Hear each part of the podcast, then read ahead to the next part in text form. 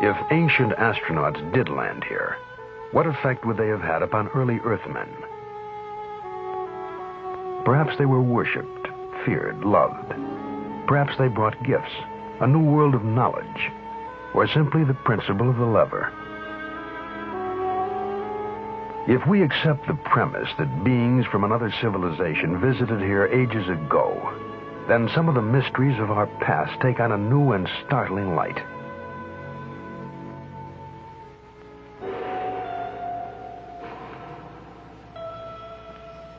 The Baghdad Museum in Iraq has on display a clay vase dating back before the birth of Christ. The vase is also a 2,000 year old battery. A small copper tube is placed in the narrow neck, and a rod made of a metal alloy is inserted in the copper tube. When filled with hydrochloric acid, it produces an electric current.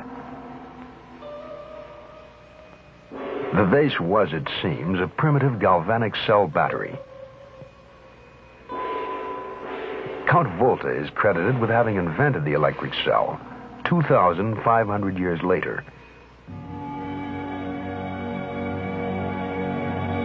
Was the secret of electricity revealed to man thousands of years ago? Is it possible that this planet Earth has been visited by travelers from outer space? Did they wander through the throbbing light years of the universe in search of other life and find it here?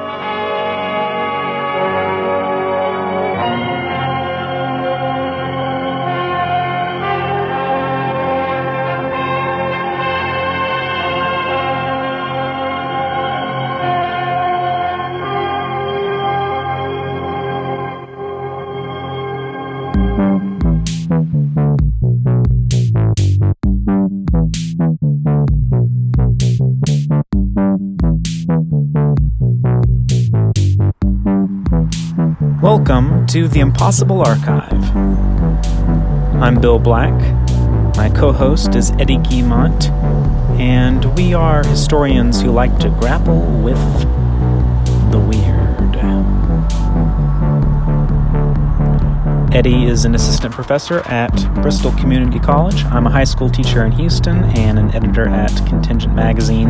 In this episode, we're talking about ancient astronauts, the pseudo historical theory popularized by the Swiss author Erich von Däniken in his 1968 book Chariots of the Gods.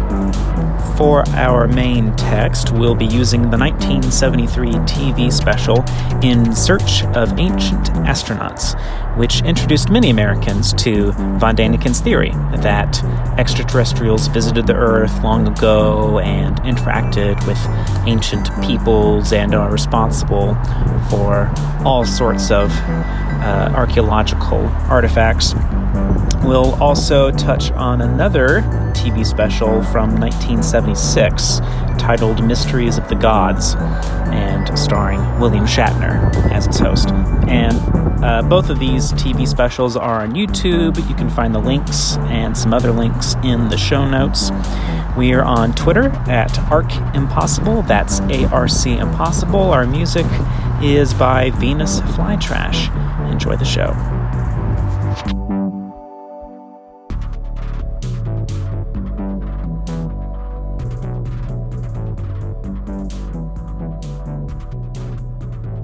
Did you get a haircut?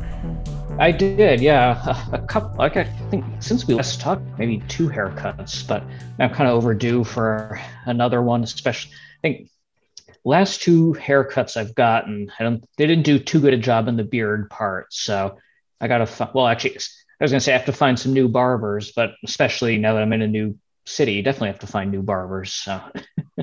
I'm usually lazy and don't pay extra for the beard trim. Um, and it's about a 50-50 chance that I actually then give it a decent trimming once I get home.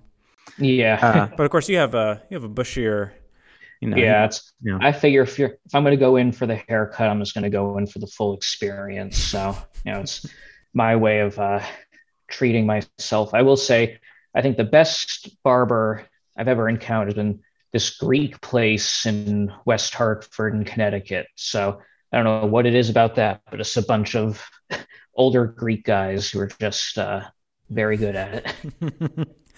do they do the the hot towel treatment? Oh yeah, they, they do the full thing. Uh, they had uh, the last time I was there, which was a couple years ago now. Just like they had, you know, just to let you know, they're Greek. Had little like bust of Aristotle sitting on the uh, like counter, and we got into a talk about like uh, it uh, Varis Yarofakis or Yaris Varoufakis, the uh, like the finance minister of Greece during the whole uh, like uh, I guess what was then the Grexit negotiations before mm-hmm. that kind of gave way to Brexit. But yeah, so just happened to get this big talk with like Greek economic policy with them. So definitely haven't had that experience again. But uh, yeah, that was I'm trying, now I'm trying I now I can't even remember the name of the barber shop, but if you look up Greek barber in West Hartford, I'm sure it'll come up. Not too many. Uh, yeah.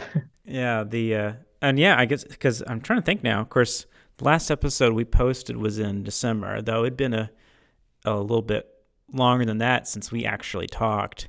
Um, yeah, maybe October or November. Yeah, last we just, talked was right after the Megalodon article came out. So yeah, maybe that was October. So yeah, it's yeah, been a while. I I got a nasty cold in November that knocked me out for about two weeks. Um, and uh, I, you know, all the tests I took said it was not COVID, but I, I certainly took a long time to really get back and swinging. Um, and school year, you know, was basically playing catch up. Um, yep. So finally, spring break. So I figured.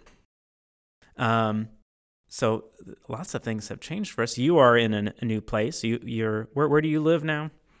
Fall River, Massachusetts. So yeah, okay. it's a new not just new moving over two or three state lines. You drive through Rhode Island also. So yeah, it's like like uh, I didn't get sick, but yeah, like we had the move. Uh, I hurt my knee, so that was uh, put a big thing on me for a while. Uh, yeah, just the move in general, it was a big energy. But uh, yeah, so it's been a big change for me too, and uh, a lot of time. But yeah, now it's now it's almost the end of spring break, sadly. But uh, we're in a new place, new job. Uh, yeah, so I'm enjoying it so far. But well, when did you start working at, at Bristol? Uh, that's I mean, yes, I did start working it back in August, but just now I'm actually teaching on campus. It does feel like kind of like a new job within the new job. It is funny how that kind of just does put a new spin on things. Was it the the fall semester you were still online? Was yeah, yeah. So it was fully online.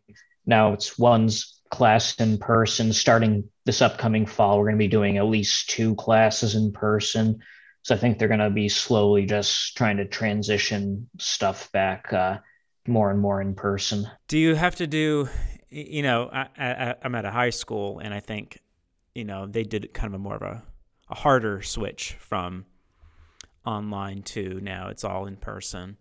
Um, are, are you having to teach hybrid at all? Are you having to teach people like because a lot of what I had to do last year was be teaching students who are in the physical classroom, but also have my laptop up and be talking to kids on Zoom at the same time. And like, you know, I uh, haven't had to do that, but we do have a, we, our hybrid format means that there has to be an in person component, but also half or more of the class has to be through online. So trying to figure out exactly how to do that's kind of a difficult thing. So, I mean, we basically have one in person class and then just like online assignments. But yeah, just the whole idea of, okay, you can have like one in person class, but then, you know, over half of the course has to be online. That's, it's not the best way to hmm. juggle things, I think. But yeah, but it's, it's, continuing and i think uh there's going to be more just like fully online or fully in person stuff in the fall, from what I understand. So I think just having that kind of division, hopefully, it'll be uh, an easier one. So for this episode, we watched. Uh, what year did it come out? 1973. Yes. In Search of Ancient Astronauts, which I guess obviously this doesn't start the ancient alien thing, but I, I, I do gather that this really popularized it for a large audience that had, than had ever been exposed to it before. Is that fair? Yeah, there was uh, the book Chariots of the Gods is published in 1968.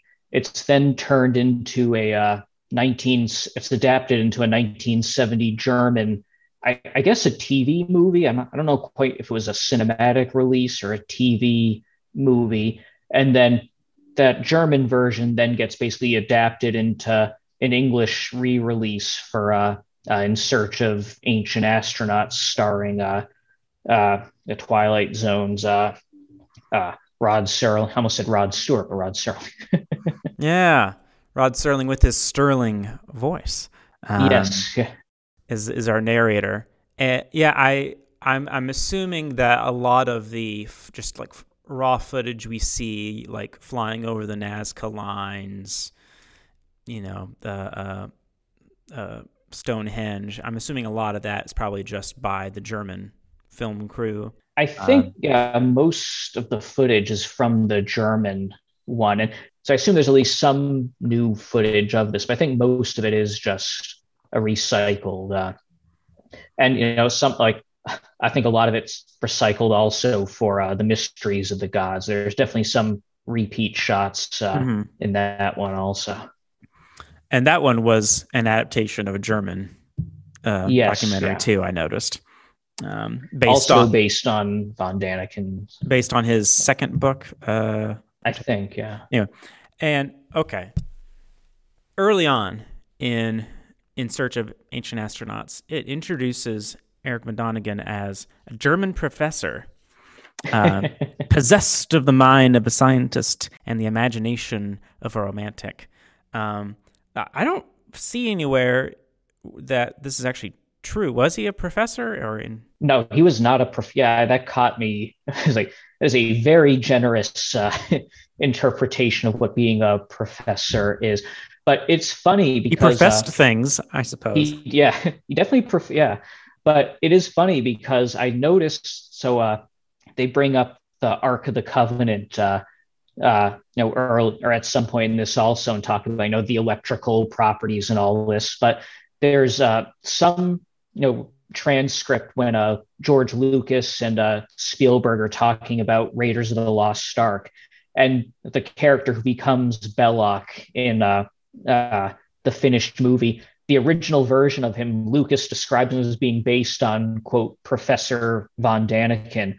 So not only is von Daniken kind of the basis for that character, but you know Lucas calling him Professor makes me think he probably watched this TV thing and kind of got the idea from that. You can see how, you know, the Ark of the Covenant having all those special powers kind of comes out of this also. I, I wrote down that note when they start talking about the, the Ark of the Covenant, almost making it sound like it's some sort of nuclear, you know, energy device. Um, uh, I, I maybe wonder if any of them had, had seen this before they made Raiders of the Lost Ark, but that would seem to confirm it. Um, yep, yeah, yeah, definitely. Which I guess it's just also worth thinking like this would have aired right on one of three TV networks. You know, this w- would have had a lot more eyeballs than sort of your typical episode of Ancient Aliens on the History Channel. Yes, yeah. And this has a certain gravitas. Yeah, you have Rod Serling. You have, you know, a, a interview with uh, Wernher von Braun um, which kind Young of surprised Carl me. Sagan's on there, um, as well as Harold Klein, who was kind of the head of the exobiology uh, part of NASA. Um, uh, Harold Klein is he's one of the NASA scientists who's interviewed, and he was in charge of figuring out what things to put on uh, the Viking mission to Mars to uh, test whether or not there was life on there um, which that would have been a couple of years. Let's see, the Viking uh, lands 76. on Mars. 76. That's when it's that's when it land or either yeah either it's, it's launched or lands because it's timed around the bicentennial. So I think it's going to be launched in 76. But so probably the most press that Klein ever had was, you know, um, when the Viking comes back and they're having to look at the soil and figure figure out if there's any sign of biological activity, um, and it you know uh, he he got a lot of press then. But I was surprised that um, they got as much cooperation with NASA as they did, and they even acknowledge at the end in the end credits the cooperation of the NASA Ames Research Center as well as the Jet Propulsion Lab um, and UNESCO, which yeah, maybe UNESCO, maybe some of the f- footage we see is actually that wouldn't surprise me. But yeah, watching both of these did make me wonder how many people at NASA in the 70s were into UFOs. Like it just seems like there's a lot of people at NASA just willing to talk about like, well, you know, maybe it's true, or you know, stuff like I feel like today I think there would have been a much more guarded uh, you know, PR attitude. But I guess it also speaks just kind of the general culture of the 70s of, you know, just this being so big in the zeitgeist. Yeah, you, you definitely like I don't I would think it'd be hard to get a NASA scientist degree to be on the History Channel show now.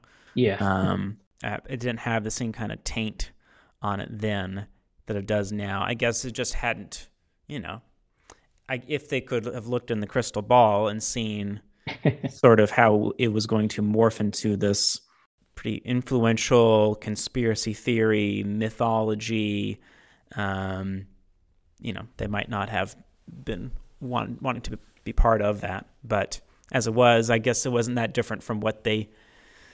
Yeah, I mean, I'm I'm guessing a lot of these NASA guys were had grown up on sci-fi pulp magazines and. Um, well, it's funny because uh, I know uh, what's uh, Carl Sagan in Cosmos. He talks about you know being inspired by reading uh, Edgar Rice Burroughs and all of that. And actually, I have the book up here that you know he co-wrote with uh, uh, Joseph Shklovsky. Uh, I guess it's Intelligent Life in the Universe, which came out I think two years before Chariots of the Gods. Uh, but in it, there's a chapter in it where Carl Sagan is talking about you know are these you know ancient Mesopotamian gods actually aliens? So like Carl Sagan, though he's kind of critical in it, in this and later on in life. I mean, he was writing about ancient aliens years before von Daniken was, and I think it just goes to show that there mm. is that kind of uh, uh, uh, esoteric or willingness to believe in esoteric ideas uh, in the 60s and early 70s that in I think probably even by the late 70s there would not be. And I mean, especially if you look at you know by the late 70s, uh, Contact or uh, not, uh, Cosmos is coming out, and Sagan is definitely turning uh, much more towards the uh, the skeptical empiricist view there. Yeah, I mean, it w- it's a very bizarre ending of the In Search of Ancient Astronauts, where you have Sagan looking very young, um, calling the ancient astronaut theory. Um, he says a kind of scientific justification of theological belief, which people would rather believe in any case. It's kind of a modern dress for old time religion. Um, and then he says you can't exclude the possibility, but there's not a smidgen of evidence that is compelling. And then there's like a hard cut to one of I forget what what you know painting or ruin it is, and it's got this very mysterious music playing, and then we go back to the the cargo cult that we start off with, and it. Uh, it's it kind of oddly undermines this doubt that he's just put out there, and even just his willingness to appear in it kind of undermines his, uh, you know, like he obviously thinks it's worth engaging in some way. So, but the cargo cult element also made me think just like they they go out of their way to let you know that the ancient astronauts were light skinned. Like the number of times they go, the visitors who are light skinned coming from space and like it gets repeated so often it's just but again that that's in the von daniken book also you know it's not in i mean it, i think it comes up in chariots the gods one of his sequels though he talks about how like the white people of the world are like the end product of the aliens genetic interference and that you know, the other races are the less advanced versions coming up to you know whites and so it is i mean it's I think very evident from our point of view, but even in the 70s, I think just the emphasis on just ancient aliens are light skinned people. And that's just, uh, it really struck me. But also struck me that, you know, it's, it really is just comparable to all these other historical or pseudo historical theories that had been before, uh, and especially with my work when they bring up uh, Zimbabwe or as he pronounced it, Zimbabwe, but he's just you know saying could these you know ancient you know these like simple African bushmen have built you know this amazing building or could it have been aliens from the start you just replace aliens with you know israelites or you know egyptians or you know any number of other things. That's exactly the same theories that have been cycling around you know for centuries. And obviously of course it was the africans ancestors who built it too so it really did strike me just you know this is really strong evidence of just how the ancient astronaut stuff is a direct continuation of these you know victorian era you know foreign builders and you know lost races and all this stuff so what used to have been would have been the lost tribes of Israel or the Atlanteans or something like that is are now these you know beings from from the skies. I I actually that quote really did take me the one uh, in Zimbabwe. Uh, the Rod Serling's quote is he says, "What masons trimmed and piled these stones with such astonishing perfection." Um, of course, some might take that and, and actually probably take the Mason part even more literally. Yeah, Were they the ancestors of Bushmen whose straw huts surround the ruins, or members of a visiting group of master builders? So I, I, there is, yeah, I, I think this idea that well, the people that we see here, surely they couldn't have anything to do with this, or their ancestors. So it had to have been from outside, which um, and I wouldn't really know the answer to the question of why is it that the descendants of the people who build these great cities, you know, are, are living in a, a different kind of way, uh, except to, I just know in general that, you know, time isn't linear in that way and that there's political, you know, uh, uh, turmoil. And we know that, I know that Native Americans, by the time of the Columbian exchange were, were living in like less dense and less urban ways, at least in North America, than they had been, say, around 1000. Um, and something like Cahokia had collapsed um, just recently when the Europeans showed up.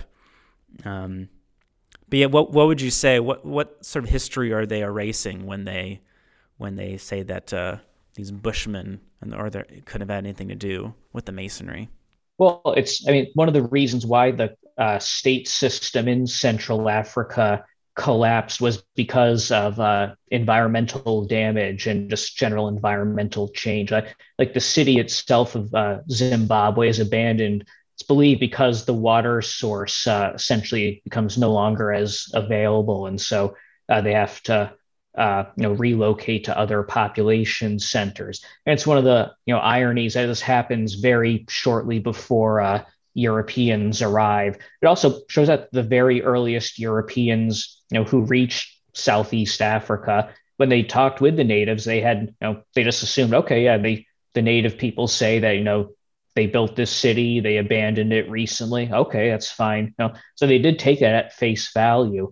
And it's actually uh, uh, Arab merchants who then come up with the idea that you know Great Zimbabwe had been built by uh, uh, King Solomon in the ancient past, because Solomon, a major figure in Islam as well, and so by the Muslims, uh, you know, saying that their their their their ancestor, so to speak, had mm-hmm. built this city. It then gave justification for the Arab traders, you know, as part of the Swahili Coast Network, you know, to kind of move in and justify their new political dominance after you know, the native state had collapsed. Uh, but uh, I mean, in addition, also, you know, uh, I think he specifically talks, I know, like thousands of years of, you know, this wall or thousand talks about thousands of years. It's not that old. It's, I think most uh, uh, historians would agree that's really around the 11th century when uh, uh, Great Zimbabwe is constructed and you know, probably abandoned in, uh, say, late 15th, if I'm remembering right. So mm-hmm. it's less than a thousand years old. It only been around for a few hundred years uh, before it's abandoned. And so, but again, you know, there's this sense of it has to be, you know, truly ancient uh, uh, to fit in with kind of the more esoteric views of history. Yeah, there's definitely a flattening uh, a sort of um, kind of anachronistic ancientness where you know you have ancient Egypt, which is, I mean, how many thousands of years ago were the were the pyramids erected, and they'll they'll also bring in early modern European Christian art.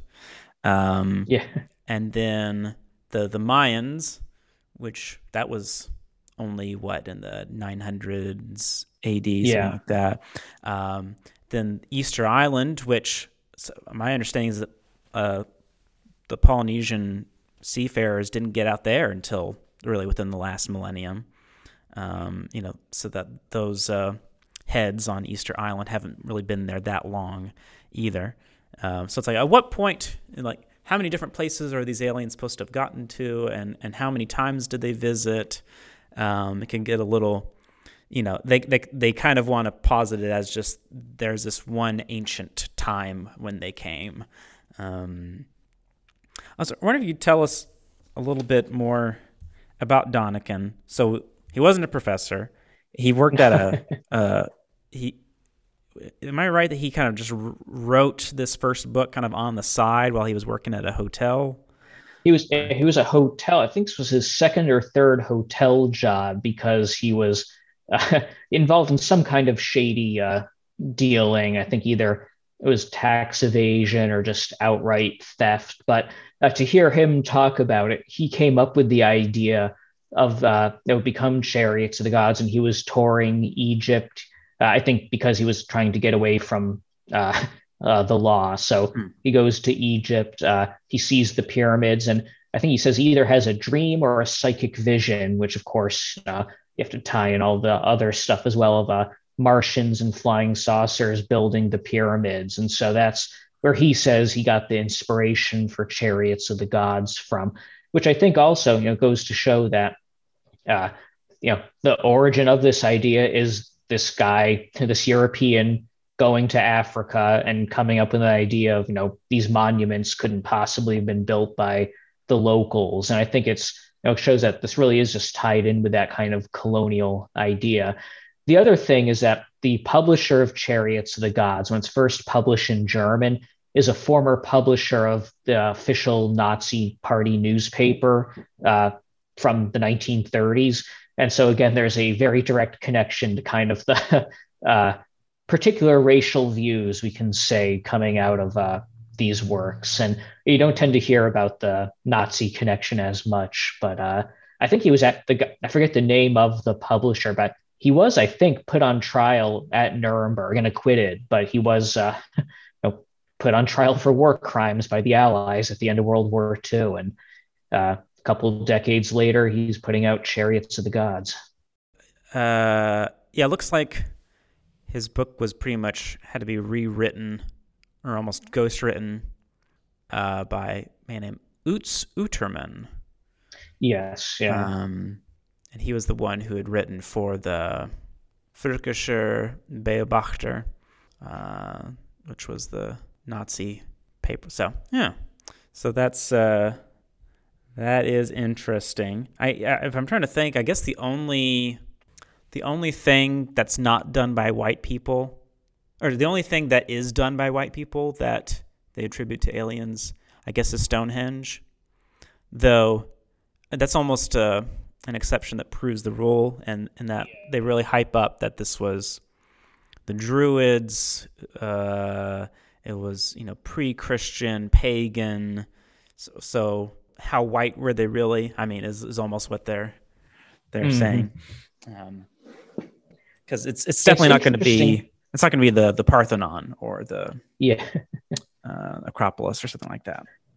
Although, as I understand, I think like Hindu nationalists now are claiming that ancient Indians went to Europe and built all these uh, uh, like sites in Europe. So in India, I guess there is this kind of sense that like you know the Colosseum was actually you know like a Hindu temple or something oh, like wow. that. Uh, you know, yeah. uh, as a as an editor at Contingent Magazine, we do just occasionally get these weird pitches from it's they're like Hindu nationalists who are pitching us these like pseudo historical articles. Um, like one is that the Taj Mahal was actually built by Hindus hundreds of years before it's supposed to have been built by uh, Shah Jahan. Yeah, just an attempt to sort of de-Islamicize all of Indian history. I don't know. I, I'd imagine if if someone ha- isn't doing it, the, someone does need to be researching Hindu nationalist pseudo history. Um, it'd be interesting to see in what ways it's borrowing or lifting ideas from kind of Western pseudo histories, or you know, are they are they borrowing ideas from von Däniken or other other older things? The yeah, Theosophists. Well, yeah, not only the Theosophists, obviously looking a lot into Indian history, but von Däniken too. Like, I don't think I don't remember if it comes up in this, but you know, in Chariots of the Gods, they have him talking about you know the uh, was it the Vedas and uh, Hindu religion, and you know, talking about you know trying to interpret all the descriptions of flying machines, you know, like uh, wars with the gods as being you know descriptions of ancient nuclear war and you know uh, UFOs and things like that. So that has been like Hindu religious texts have been a big mainstay of the whole ancient alien concept, really from you know the the 60s when it kind of takes off as a subgenre. Well, I would imagine that Venn diagram of you know people interested in extraterrestrials in the 60s and people who are interested in you know Hinduism and you know, looking towards the Orient, you know, dabbling in yoga and yeah, I, you know, I would imagine there are a lot of people in the overlapping part of those two circles. The uh, I I am I was reminded, like in the discussion of Quetzalcoatl, um, who I do believe I, I think it's accurate that in Aztec mythology he's described as a kind of a white or light skinned man, and he, he departs and then pledges to return. Um, I remember a Mormon friend of mine in high school mentioning the Quetzalcoatl myth as evidence that corroborated the the Mormon account of Jesus visiting the Americas and talking to the Native Americans. Um, that because you know there's the you know the, there's the Mormon teaching that Jesus after he's resurrected, um, that he goes to the Americas and talks to Native Americans there, and then, you know, ascends to heaven. And so, yeah, a Mormon friend of mine said that this Quetzalcoatl myth was just, you know, a kind of a garbling of of the true story of Jesus. I don't know. I'll say this. I was surprised in general of just how flimsy this this this thing was. I really thought it was going to be more convincing. Like I I thought I was going to watch it and be like, "Oh man, I have to actually need to look into that and, and see what the I'm sure there is a, a good explanation for this, but I'll be darned if it, it didn't just sort of string a whole bunch of non sequiturs. Uh, it just would it would just a lot of it was how could they have built this? Um, yeah. how could they have figured that out? How could they have you know, how could the Mayans have figured out when the eclipses are? How could they have built this pyramid? Who knows? There, there was one part when they're talking about the Mayans. I'm, I forget exactly what, it was something like the Mayans had no like knowledge of the planets, but they calculated how the planets, you know, could go overhead. How could that be? And they're just thinking, well, it seems like it indicates they did know about the planets. that's the case. Or, and they say there's a, a well that looks like it could have been a crater made by a crashed space. yeah, the cenote pit. Yeah, it's and it's just funny because like I think the way he describes it, he talks about like cenote is like its proper like that is the name of this spot. But from what I understand, a cenote is just a general term for these pits that are hmm. fairly con. I think it's from limestone. I think it's just water kind of uh know, over millions of years dissolving just this uh, you know pit down through the limestone from what I understand. But yeah, just seeing that uh yeah, who knew that uh this pit was a rocket uh, exhaust. I mean, I, I guess the question the, their main evidence seems to be there's lots of myths throughout human history where people re- report someone, uh, some superior being coming from the skies, coming down, helping us, going back up. Um, I I would say, well, perhaps there is something kind of evolutionarily consistent about humans that make us look to the sky. You know, we, for various reasons, we've been able to find a lot of meaning in the stars. Um, prehistoric humans could could figure out by looking at the stars in the night sky the the passage of the years, and they were able to kind of time their their movements according to where the stars were in the sky, and um, I don't know. It doesn't seem to me to require this sort of drastic explanation that humans throughout the world have attributed meaning to some being from the sky. That would, and if anything, it might make us wonder if the modern extraterrestrial stories are actually just a continuation of this human impulse to look to the sky rather than exactly. saying, oh, it was aliens all along. mm-hmm. um, well, and it's just funny too, because, you know, talking about how flimsy all this stuff, like pretty much everything they bring up in this, uh, you know, like the Piri-Reis map, uh, the you know the Baghdad Battery, the Ark the Covenant, Great Zimbabwe. I mean, pretty much all this. You know, if you read a Graham Hancock book, just bring up the exact same evidence and say, "Oh, it was this Atlantis," or you know, you'll hear it, you know, applied to Lemuria or Mu or you know the Freemasons or so. It's just like this is just the the stock stuff where you know you just list all of this, you know, basically just a list of like, well, isn't it cool that you know this stuff happened in the ancient world, and then you know just choose your own esoteric explanation for it. It's just you know it's just there's no there's no actual explanation there. It's just uh, let's link all these interesting topics together through you know this other lens that you know you can just change out interchangeably. Yeah, and they you know they obviously they throw a lot into this hour long special and they had this music tying it all together. But if you stop and actually separate it all out, you'd be like, well, there's not actually a lot that is uh, being repeated. Like there'll be one place where oh these uh, there's these cave paintings in Australia where the beings have these big eyes and kind of look like aliens. Which I mean, you know, I I think again there's something probably very human about wanting to emphasize the eyes. Um, at, when when you're drawing a face. And even now, you know, you think of cartoon characters have big eyes just because you look in someone's eyes when you talk to them, and that just kind of conveys a lot. And then they'll show this being over this art over here where it looks like someone is wearing an astronaut outfit, and over here it looks like someone has a spacecraft, and it gives you the idea by juxtaposing all these that in all these places they're drawing big-eyed grays with space suits and spacecraft. It's actually no, no none of those places do you see all those things put together.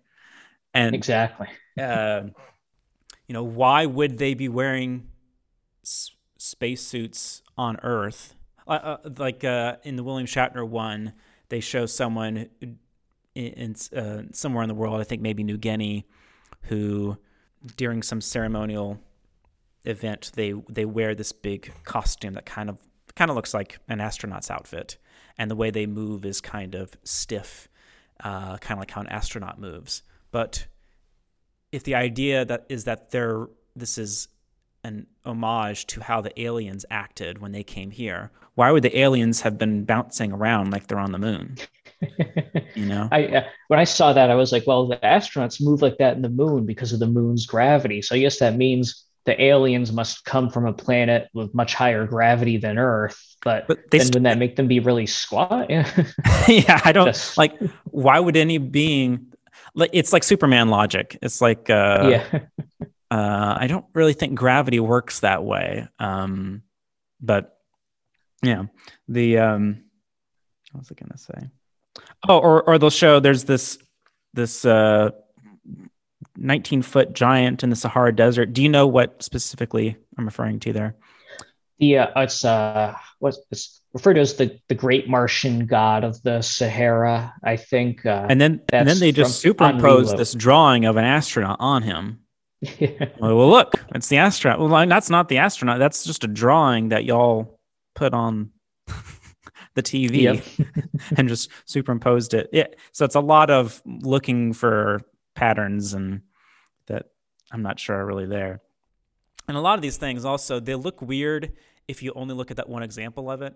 So like um there's the Mayan carving of the man who kind of looks like if you don't know anything about it that he's like sitting in some sort of capsule in a spacecraft.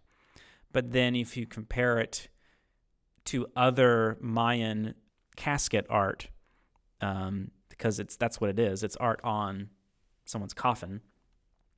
That uh, you'll see that what what this film is trying to tell you is like a rocket or exhaust fumes is actually the Mayan tree of life, which is rooted in the underworld and then reaches to the to the heavens.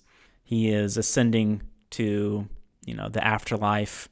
It doesn't look look anything like a spacecraft unless you know you only look at that one, or if you only look at that one painting where Jesus is being crucified and you see these two beings that sort of look like they're people in little spaceships. But then you compare it to dozens of different crucifixion paintings from the Byzantine era or the medieval European era. It's actually just the the sun and the moon.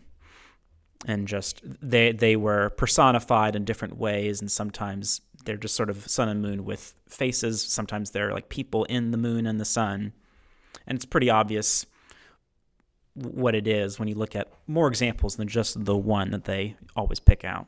Yeah, and I guess uh, connecting with that too, I was just thinking that uh, uh, them talking about the Piri Reis map, this Ottoman map uh, by an admiral that you know is supposed to show you know this complex you know depiction of the world, and you know obviously only uh, you know aliens could have you know given this you know advanced knowledge to the Ottomans, but really, you know, it's a reflection of, uh, you know, just how detailed the Ottomans, uh, uh, you know, were in cartography and, you know, getting knowledge from the Europeans and incorporating a lot of the latest, you know, European uh, mapping of the new world. So, you know, that's not as exciting to talk about. Instead, you have to talk about how it's, you know, oh, a satellite image, I guess, got beamed down to Constantinople or something. And again, like this is like the Ottomans in the 16th century, they would have, you know, probably left a record of like, yeah, an alien landed in, you know,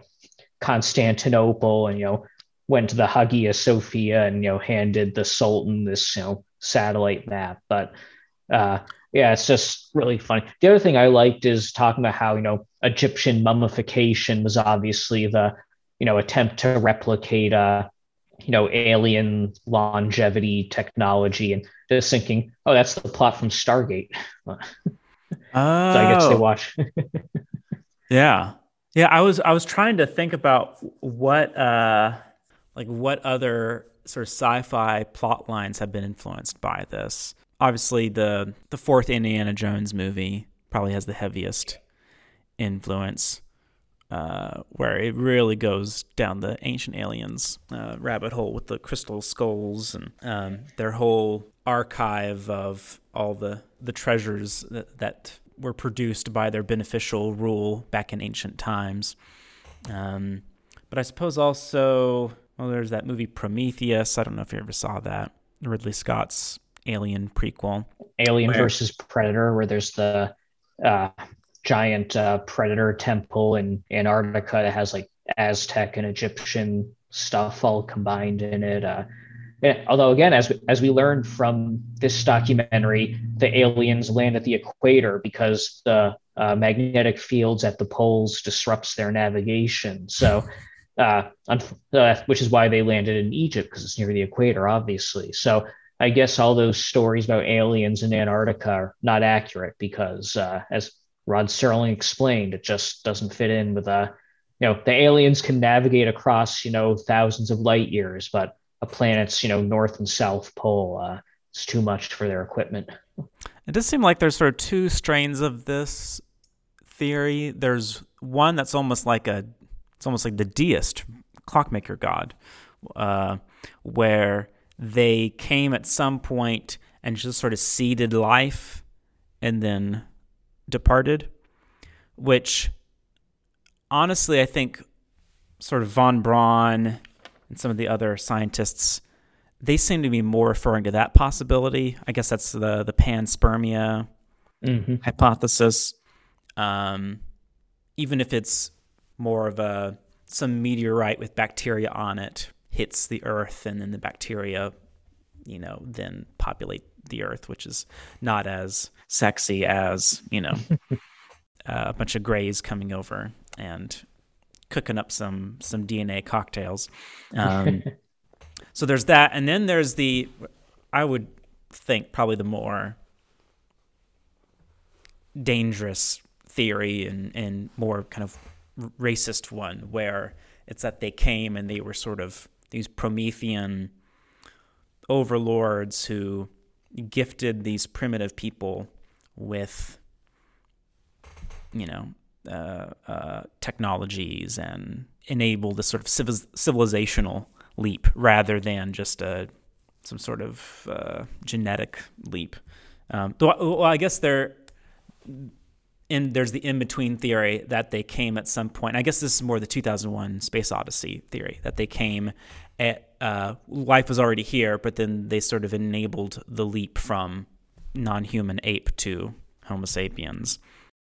Which, I think that that's, yeah. I think that's brought up in the mysteries of the God, uh, and actually, uh, in Sagan in his Intelligent Life in the Universe book, he kind of talks about that a bit also as you know uh, this supposed period of uh, you know ancient Mesopotamia when all of a sudden there's a you know, very rapid you know development of urbanization. So he points to that uh, in that book also. Uh, it is interesting that you know speaking of the Shatner document, so uh, around this time, uh, it would have been 1974. There's an episode of Star Trek: The Animated Series that goes full on into ancient astronauts. It's called uh, what's it called? I have a uh, how sharper than a serpent's tooth. Uh, so it's notable. It's it's know they meet Kukulkan, uh, the I guess the Aztec uh, god, and learn about how and uh, you know he came to Earth and you know contributed to all these ancient civilizations. But it's notable because it's the episode itself is written by a Native American, and hmm. in some of his interviews, he specifically says that a the Star Trek producers really wanted him to write like an ancient aliens story using like some kind of Native American myth, but he also says he specifically made it so that uh, you know Kukulkan came to all of the like regions of Earth, so it wouldn't just be you know him coming to you know Africa or the Native Americans. That was his attempt to kind of decolonize the ancient alien idea.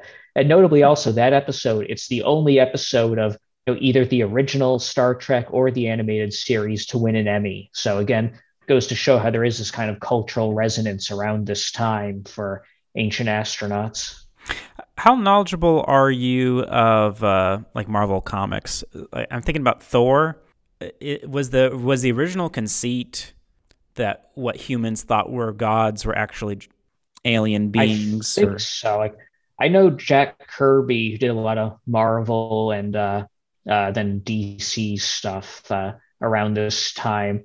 Uh, like I think his New God stuff in uh, for DC was specifically meant to be like the continuation of Thor. Also, but, you know, he was very influenced by like uh, ancient aliens, and I think even some of his artwork kind of reflects like some of the stereotypical like ancient alien iconography. So definitely Jack Kirby, who's active in Marvel and DC in the 70s and 80s, is big into the ancient alien idea.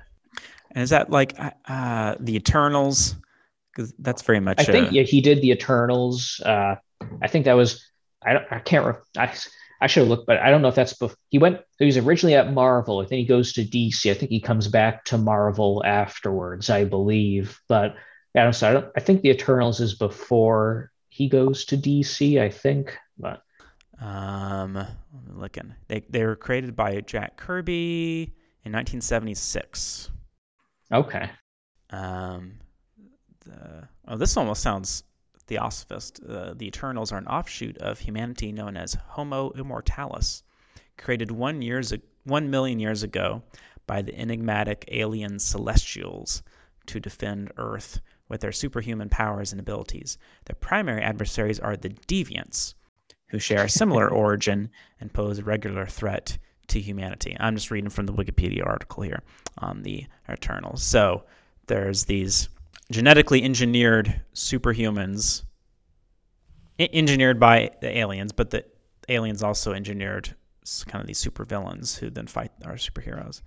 Um, I love just the enemies, the deviants.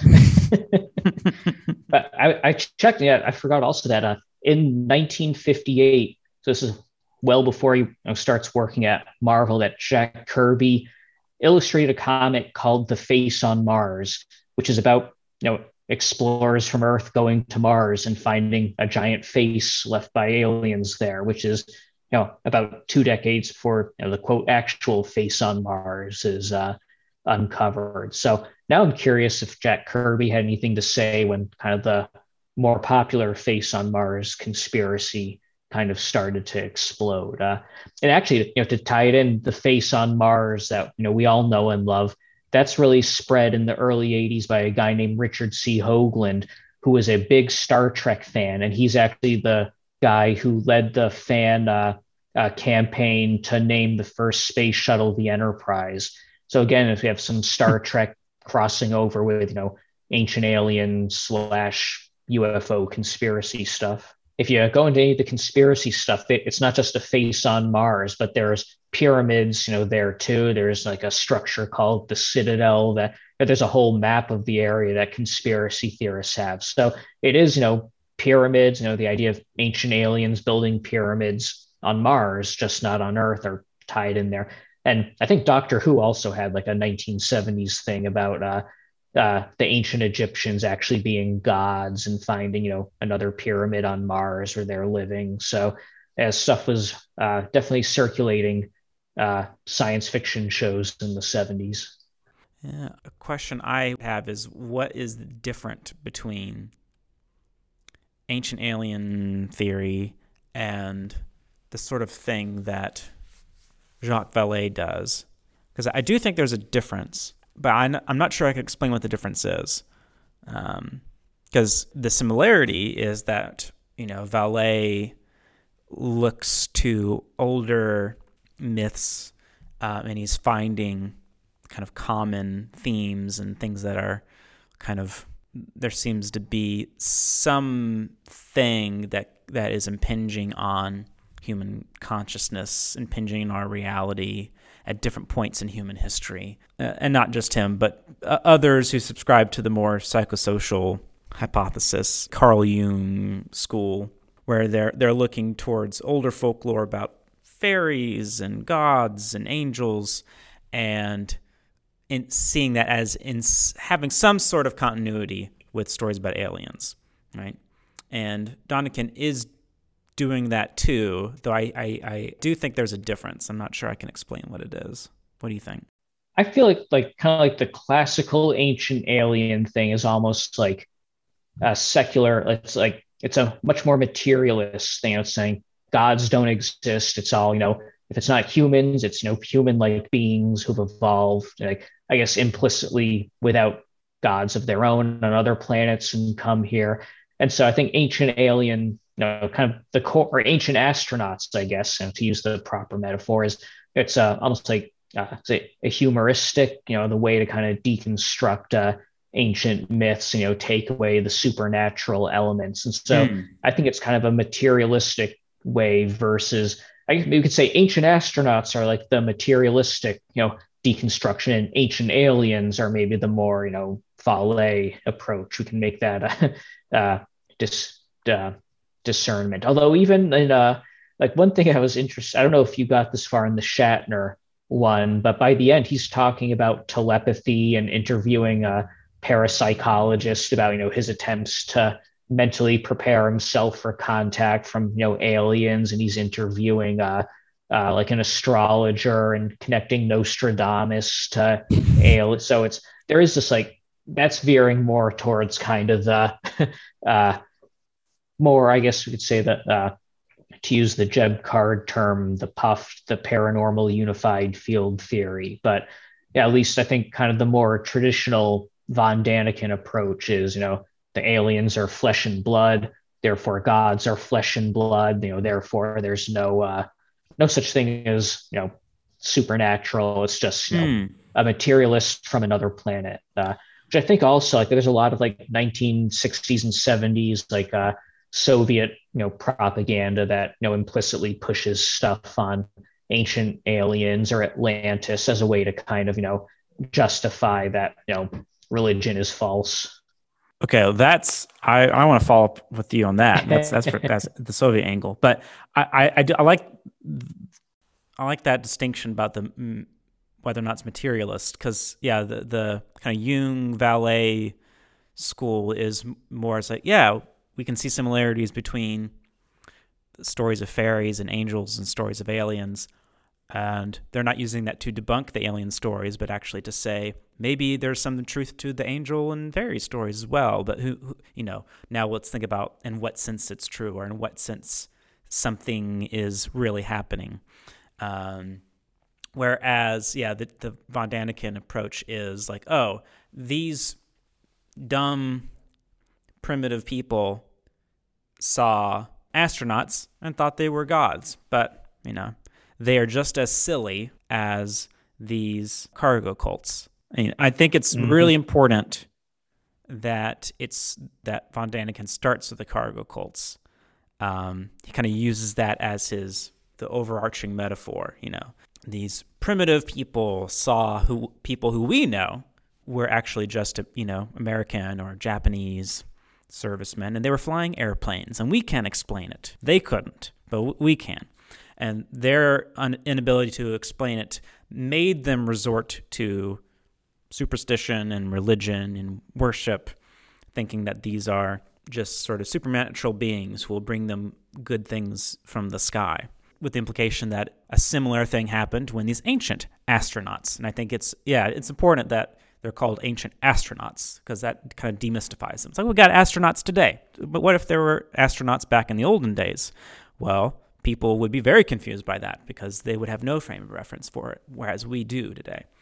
So these ancient astronauts, who just happen to be from other planets, were mistaken for gods.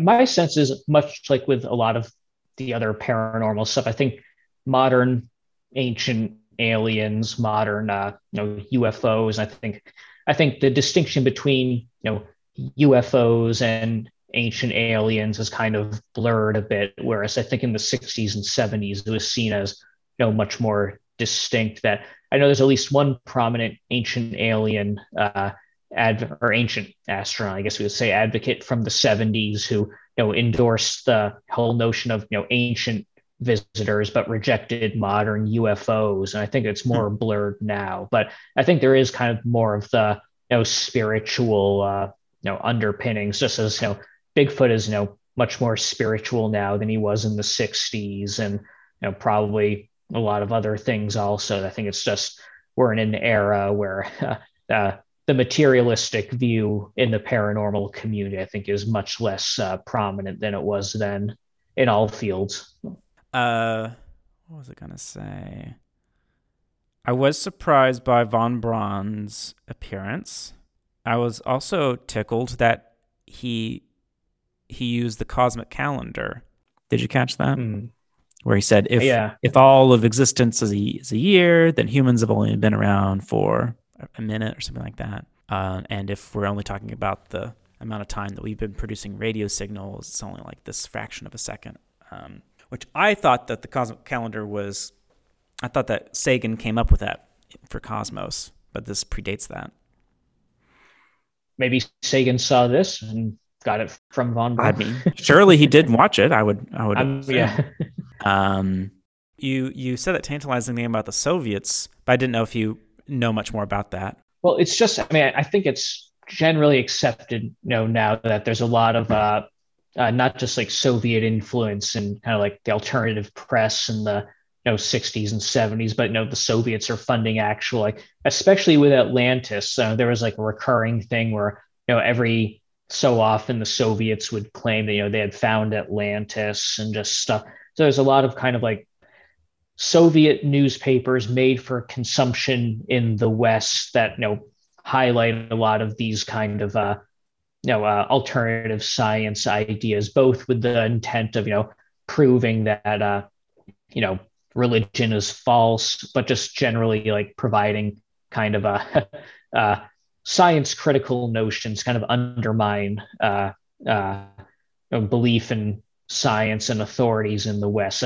The idea that you know HIV uh, was created by the CIA, you know, spread as a bioweapon against blacks. That was a big thing. Also, uh, you know, promoted by the Soviet news sources in the 80s. And oh. I know uh, more domestically, there's a big strain of uh, like Soviet religious studies that was, you know, trying to prove that you know uh, Christ had never actually existed. Not that he wasn't even a god, just that he was a completely invented figure with no historical basis. And so there's at least a few uh, like Soviet scholars who put out stuff like that. But but I think even I think even that may have been you know by the 70s kind of a fringe thing in the Soviet Union, especially under you know Brezhnev when this you know kind of the last remnants of that kind of you know radical socialist thinking kind of uh, mm-hmm. fades away to more pragmatic views.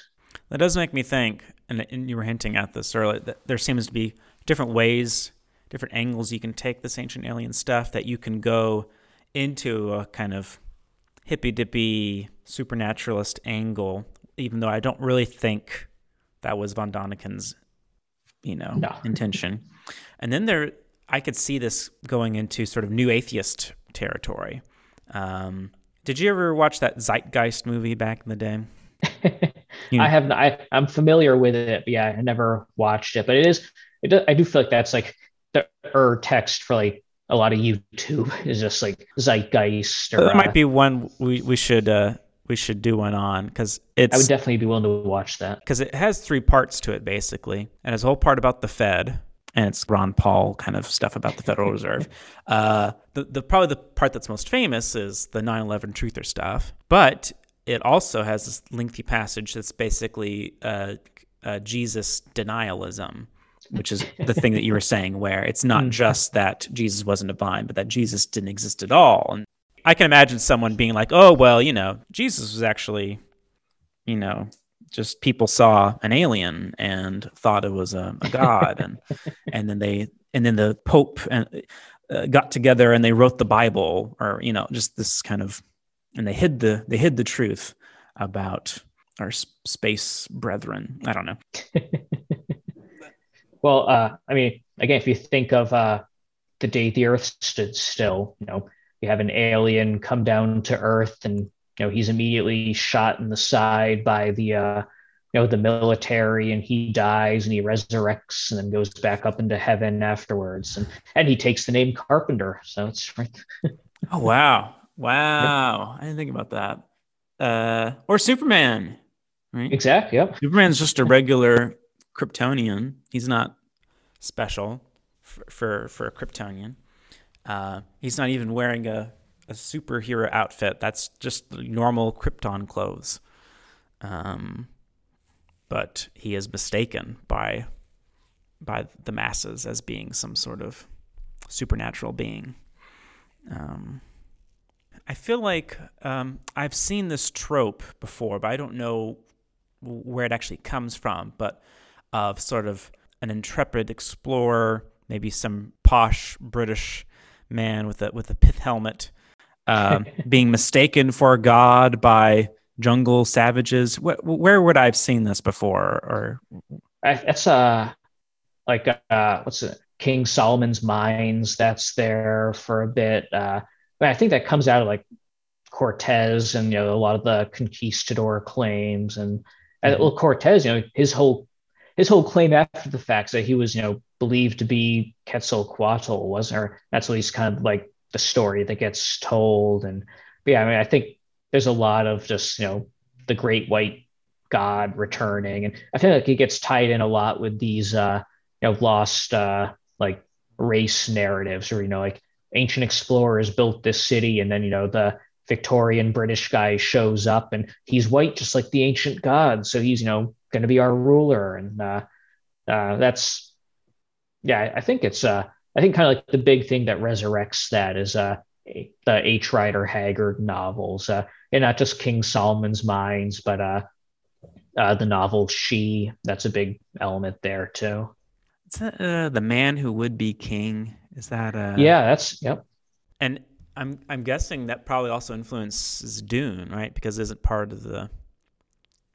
I'm uh, sure. Yeah. Paul, Paul Atreides is kind of takes on the role of Messiah that he sort of is attributed to him by the desert natives yeah. or sort of coded as Arabs because he's kind of like a Lawrence of Arabia. Exactly. Yeah. Kind of Messiah. Half Lawrence of Arabia, half Muhammad kind of uh Yeah. Although if if you read all the, like the like Dune backstory, the Fremen, they're a mix of uh Sunni Muslims and Zen Buddhists. So that's their origin, is that mm. uh that interesting uh historical blend. the uh I, I, I just have to say that I, yesterday I had my first barley wine beer, Ooh. and it was Bigfoot, um, the uh, Sierra Nevada brand, and I thought it was quite good. But um, I found a Bigfoot stout uh, a couple months ago. So, oh. like, yeah, it was a. Someone should collect all the Bigfoot beers out there. I'm sure there's. They're multiple... at the International Cryptozoology Museum in Portland, Maine. They do have a they have a case with a lot of different uh, you know cryptid themed beers there.